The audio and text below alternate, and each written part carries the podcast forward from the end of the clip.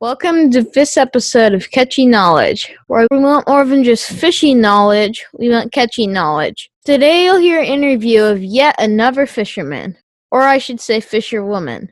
I'll just stay with angler. April Vokey was kind enough to let me interview her. I've done quite a few interviews of people in other time zones, but this was different. When I interviewed April, she was on the other side of the world in Australia. I interviewed her on a Tuesday night, but it was Wednesday morning for her. That's crazy. April spends half the year in Australia and the other half in Canada. You can probably deduct which half of the year she spends in Canada. I think you'll enjoy listening to April and even learn some interesting facts about fishing all around the world. Today I'd like to welcome April Vokey to this episode of Catching Knowledge.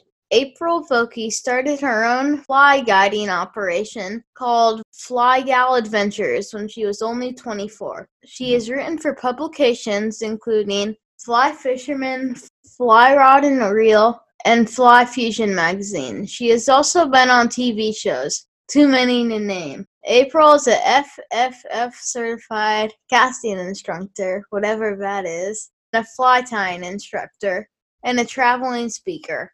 I could list even more, but I just want to add one more thing. April has her own podcast called Anchored with April Vokey. I think I have a lot to learn from April. Welcome, April. Thank you very much for having me on your show. You're welcome. Let's get started. How and where did you start fishing? Well, I... It's a great question, um, and I'll try to condense my answer for you so you don't fall asleep. I started fishing as a little girl with uh, with my dad to some degree. Dad didn't do a lot of fishing, but we trolled worms in the lake, and I just was really into it at an early age. And so I was about your age and started collecting my allowance. I had one of those tackle boxes. Do you have a tackle box? Yeah. Yeah, and I used to love taking out all of my stuff on the weekend and putting it out on the floor, cleaning it up, reorganizing it. And by the mall, there was a fishing shop, a tackle shop. And so when my friends would go to the mall and my parents would drop me off, I would go into the tackle shop with my allowance and buy all my little Jensen eggs and bits and pieces and then add them into my tackle box. And when I was a little bit older than you and able to drive, I was going fishing every day, which I'm sure you will be too. I hope Mom wants me. It's stressful, Mom. I keep trying to rearrange my tackle storage, but it never really works. Well, there's always something to be, you know, fixed or added. It's part of the obsession. Yeah. What do you mainly fish for? Ooh, that's another great question. I love to fish for just about anything, but I'm especially excited about really aggressive territorial fish. So I like fish that are hunters. I like to hunt the hunters. And I really like to be able to see them first and stock up on them and see what they're doing and then try to trick them. Yeah, I try it. It's hard to sight fish in lakes. Yeah, it depends where you live, right? Yeah. What are your favorite species to fish for? Well, I have a real thing for Golden Dorado. So that's south of you, down in South America. So the Golden Dorado, I also like taimen in Mongolia. And then sight fishing for brown trout. That's something that you'd be familiar with. So whether it's in the shores of the lake or in a river, I like to spot a feeding brown trout and then try to sneak up behind it and get my cast to land right over top of it. Nice. What are some of the places you've gone fishing? Ooh, um, well, for a long time there, that was all I did was travel and fish. So I've been uh, to most places. I haven't been to Russia yet. I've been to all of Canada, most of America, Mexico, Belize, Guatemala, Honduras, Chile, Argentina. Do you want me to go on? Um, Seychelles, Dubai, all of Australia, all of New Zealand, what? Fiji. I'm trying to think of the map in my head. Europe. Little little bit of everywhere. Is there somewhere in particular that you would like to go? I want to go down to a lake in Texas called Falcon Lake. Mm-hmm. I fish for bass, and I hear they catch lots of big, big bass there. Yep, there's some great bass fishing over in Texas. That's the thing. You don't even need to travel that far. I read the article about the weird rules about fishing. Can you yeah. tell us about that article? Yeah, I'd have to have a refresh on it. But some of the ones that stick out to me are, it's illegal to help somebody net a fish in New York if you don't have a fishing license. So I thought that was interesting. I phoned their D F O to ask, and that was true. There are some other really crazy ones that we can't confirm, like, is it illegal to fish off the back of a camel? There are some who say that in Montana, women can't fish on certain days. And I never did get an answer for that, actually. They they couldn't confirm either way. But now, of course, women can fish every day of the week. In Canada, we have some interesting rules and regulations. If you are a guide on a classified system, you can't even walk on the river or drive to the river with somebody from another country. So, for example, if your mom, if you both came to see me in Canada when I was a licensed guide, I couldn't even drive you to the river without being charged with illegal guiding. What? Yep. So when I met my husband on a fishing trip, he is Australian. And so we were not allowed to be seen together on the river or even drive to the river together. And so I had to end up canceling my license. And if we're being totally honest, end up marrying him a little bit. We ended up getting married a season sooner than we wanted to so that we could fish together while I was still licensed. Wow. Yep. If you dropped your hat in Mongolia, you were supposed to burn it or something? Correct. Yeah. They take that very seriously. Same with peeing in the river. You are not allowed to pee in or near the river in Mongolia. It's extremely disrespectful. And in Germany, you're not allowed to catch and release? Correct, yeah. It's illegal to put them back in the water. You have to take them home. Do people actually follow that? I mean, I'm sure there are many that do, but whether or not it's well received as new legislation, I, I don't know. I've heard mixed reports. Can you tell us about your podcast? Yeah, I started my podcast as a little side project that I thought nobody would listen to. The show has now had over ten million downloads, so that's been totally unexpected. But the podcast is really cool because you get to sit down with a lot of people who, some of these people have never even publicly shared their stories. A lot of my guests are older. They don't have social media. And so their stories, even though my guests might be, you know, almost one hundred years old, they're in their nineties, they're sharing their stories and they're being heard for the first time. And things were a lot different ninety years ago. So I know for me, as I'm sure will be the same for you, you learn a lot about yourself while you're, while you're podcasting other people. The podcast has been a success overall. I think we're in, I'm in my seventh season now, and it's very fulfilling and fun. How do you know when to call it a season?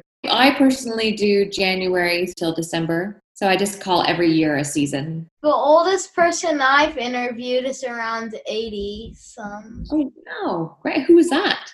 His name is Gary Abrahamson. He's from episode thirteen. Oh, great. He would have great stories. Yeah, he had a bed and breakfast, and he takes his guests fishing. He's still guiding. Wow. He has more energy than I do. It's free. Wow. Yeah, he does it for, like, pastors and stuff. Oh, right. Okay. That's amazing. That's fulfilling. Yeah. Do you have any tips or tricks you like to use while fishing? Yeah, I have lots. Let's talk about your favorite fishery, and I'll see if I can help you out. Among my favorite places to fish, there's a lake called Winigan. Are you fishing out of a boat or on shore? On shore. We got a kayak this Christmas, but we haven't gotten to use it much yet. Yeah, it's hard fishing on shore in the lake, but it can be, be beneficial. So are you fishing for rainbow or brown trout? There's actually not no trout in that lake. Oh, it's a bass fishing lake? Yeah. I just went fishing there today. And how'd you do? My dad caught a massive crappie, and I caught five twelve-inch bass. Oh, that's amazing. Now, were you fly fishing or fishing conventional gear? Conventional. I want to try fly fishing, but I don't quite do this stuff. That's all right. So this will be my tip to you. Nobody will deny you will catch more fish while bass fishing, while conventional fishing. But there are advantages to fly fishing. So one of those things is that there's a time of the year when a bass will eat what's called a mayfly, or they'll hone in on, on a certain bug. And it can be really hard. I mean, imagine if you tried tying on a fly to your lure, to your weight. It would be hard to cast it, right? That would be rough. It would. Do you use little sinkers or lead weights? Yeah. But with fly fishing... Isn't the weight in the line with fly fishing? It's exactly. Out. And so because the weight is in the line, you can deliver these tiny little weightless flies. So when the bass are feeding bugs, you want to fly fish. The other thing is, you know when a bass is coming at you or you see one splash here and you have yeah. to reel as fast as you can? in your spinning rod to be able to cast again? Yeah. With fly fishing, you don't have to do that. With fly fishing, even though your line's here, you can just pick it up and then cast it over here. Oh. So there are advantages. And the other thing is, you know how much fun it is fishing frogs and stuff on lily pads? Yeah. Well, because the weight is in the fly line and it's extended throughout the entire line, you can cast all of your line over top of the lily pads and then not have to worry about it sinking. Because even though it's weighted fly line, it's floating. Something can have weight but float, right? So with fly line, even though it's weighted, it floats. So you can cast on top of the lily pads, and then you can have all your line on top, put your fly down under the lily pad, and get really creative that way. So my my challenge to you is to try fly fishing when you can, especially for bass, because remember, bass usually don't see a lot of flies. So they may be more likely to take your fly than maybe a worm or something. Do you have any fishing stories? I have many fishing stories. What kind of story would you like? Would you like a dangerous one? Would you like a romantic one? Hmm. Decisions, decisions. Go any direction you'd like with this. Sure. So when I was younger, I was a fishing guide. I used to guide for salmon and steelhead, but also this fish called sturgeon. Now, have you ever seen a sturgeon before? On T V, yes. Right. So if I caught one the size of you, that was a little fish, right? Yeah. I wanted one the size of the couch behind you. And so my first year of guiding, I guided for somebody else and was given a jet boat to use for trips, because you have to be in a boat for these. And my first guided trip was the next day. I got my boat a little bit close to when I was supposed to start. So I took my boat downstream, anchored in about sixty feet of water, got all my bait and everything ready, cast out my big chunk of lead, put it in the rod holder, and waited. Well, sure enough, I ended up hooking into this enormous seven plus foot sturgeon, but I was all by myself, and it was way bigger than I was. And I was afraid it was going to pull my rod overboard. So I was at the back of the boat, crunched onto the ground of the boat, hanging onto my rod as hard as I could, praying to God I didn't lose my rod. And thankfully, somebody had seen me and anchored his boat next to mine. I was able to get in, and together we were able to land the fish. But it taught me that for safety reasons and all sorts of other reasons, you should probably always have a fishing buddy with you, because you could yeah. catch a fish bigger than you are. Yeah. Do you have a story about the one that got away? Oh, that's a really good question.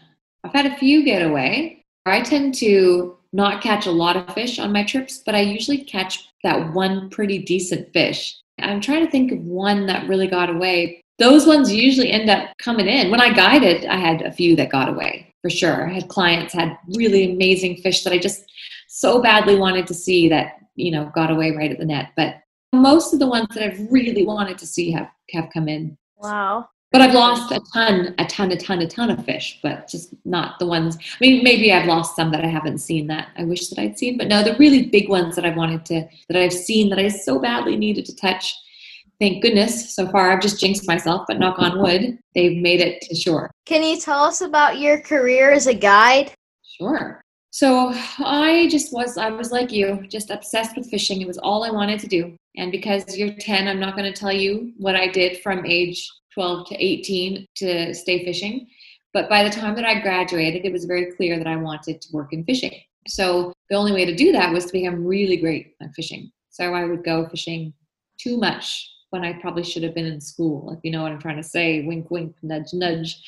Um, and so I just decided that it was time, if I was going to put that much energy into a career, I was going to school at the time for music, that it was time that I probably focus on fishing. So that's what I did. I started as a sales rep first, and then ended up becoming a fishing guide, and said I would do it for ten years. And that's exactly what I did. I had the idea to do the podcast when I was uh, guiding. I think I was in my seventh year of guiding, decided to do the podcast. And then from there, my career evolved around the podcast. Now my entire business is based around the podcast. So I've turned my podcast into a membership site. It's called anchored outdoors dot com, and we've taken the podcast to the next level with masterclasses and tuition and meetings, and you just never know where the podcast is going to lead you. Masterclasses? Mm-hmm. Wow. And the podcast started because I had a television series. So when I was doing my television series, we had to edit it down for the network to, you know, twenty-four minutes. And you know how long these podcast episodes go. We're, all of our interviews were ending up in the garbage. So I thought, well, that's not going to work for me. So my first few episodes were from my television series. And then from there, I thought, this is going to work. And so I gave up television and took on podcasting, which sounds silly now. Well, it sounded silly at the time, but not so silly now, considering television's kind of... Yeah, podcasting back then was still pretty niche. It was still pretty quiet. Now it's a lot more popular now. Do you have any advice for me as a young fisherman? I do. Um, enjoy this time as a young fisherman, because you will never know all of it. And the faster that you understand that, the better off you'll be. So we always say, when I know everything, I'll stop. I know when I was younger, I, got, I was very overwhelmed because I wanted to know everything now. And so I could spend twenty-four hours a day. I was in the library. I was reading all the books. I had all the V H S tapes. In your world, it's a D V D. Do kids know what D V Ds are nowadays? Yeah. You know what a D V D is? Okay. Yeah. Um, you know, every waking moment trying to learn everything about fishing. And then I'm now almost forty and still trying to learn everything about fishing. You'll never know it all. So just enjoy the time that you have learning it. Yeah. Time for some rapid fire questions. These should be quick. Let's do it. Favorite fish to eat? Salmon. Favorite country you fished in? Canada. Biggest fish ever? Eight foot eight. Was that a sturgeon? Yes. Someone you'd like to interview on your podcast? Conway Bowman. Let's get Conway on here. Favorite fish you've caught? Golden Dorado. Australia or Canada? Canada. If you can go anywhere in the world, and it sounds like you can, what would your dream catch be? I'm ready to go to Papua New Guinea for bass. They've got a really cool black bass, and apparently they fight harder than any other fish in the world. Really? Mm-hmm. How big are they? They get pretty big. You'll have to look them up. It's a whole new world over there. Hmm. Isn't that like your backyard in Australia or something? Very good question. In October, I'm going up to Albany Island, which is the very tip of Australia. And it's right on the map. It's like this close to Papua New Guinea, but unfortunately, the map isn't real life, so it's still quite a ways away. And it's still very dangerous, so I won't be going there anytime soon with what's going on with restrictions. Thanks for coming on. My pleasure. Thank you very much for having me. Thanks for tuning in to this episode of Catching Knowledge. If you'd like to subscribe, leave a rating, or write a review, I'd be super grateful. Make sure to tell your friends. Big thanks to April for doing this interview. I had a lot of fun. And I must thank Joel Lafolla yet again for connecting me with someone. And thank you for listening to this episode. I'll see you next time on Catching Knowledge.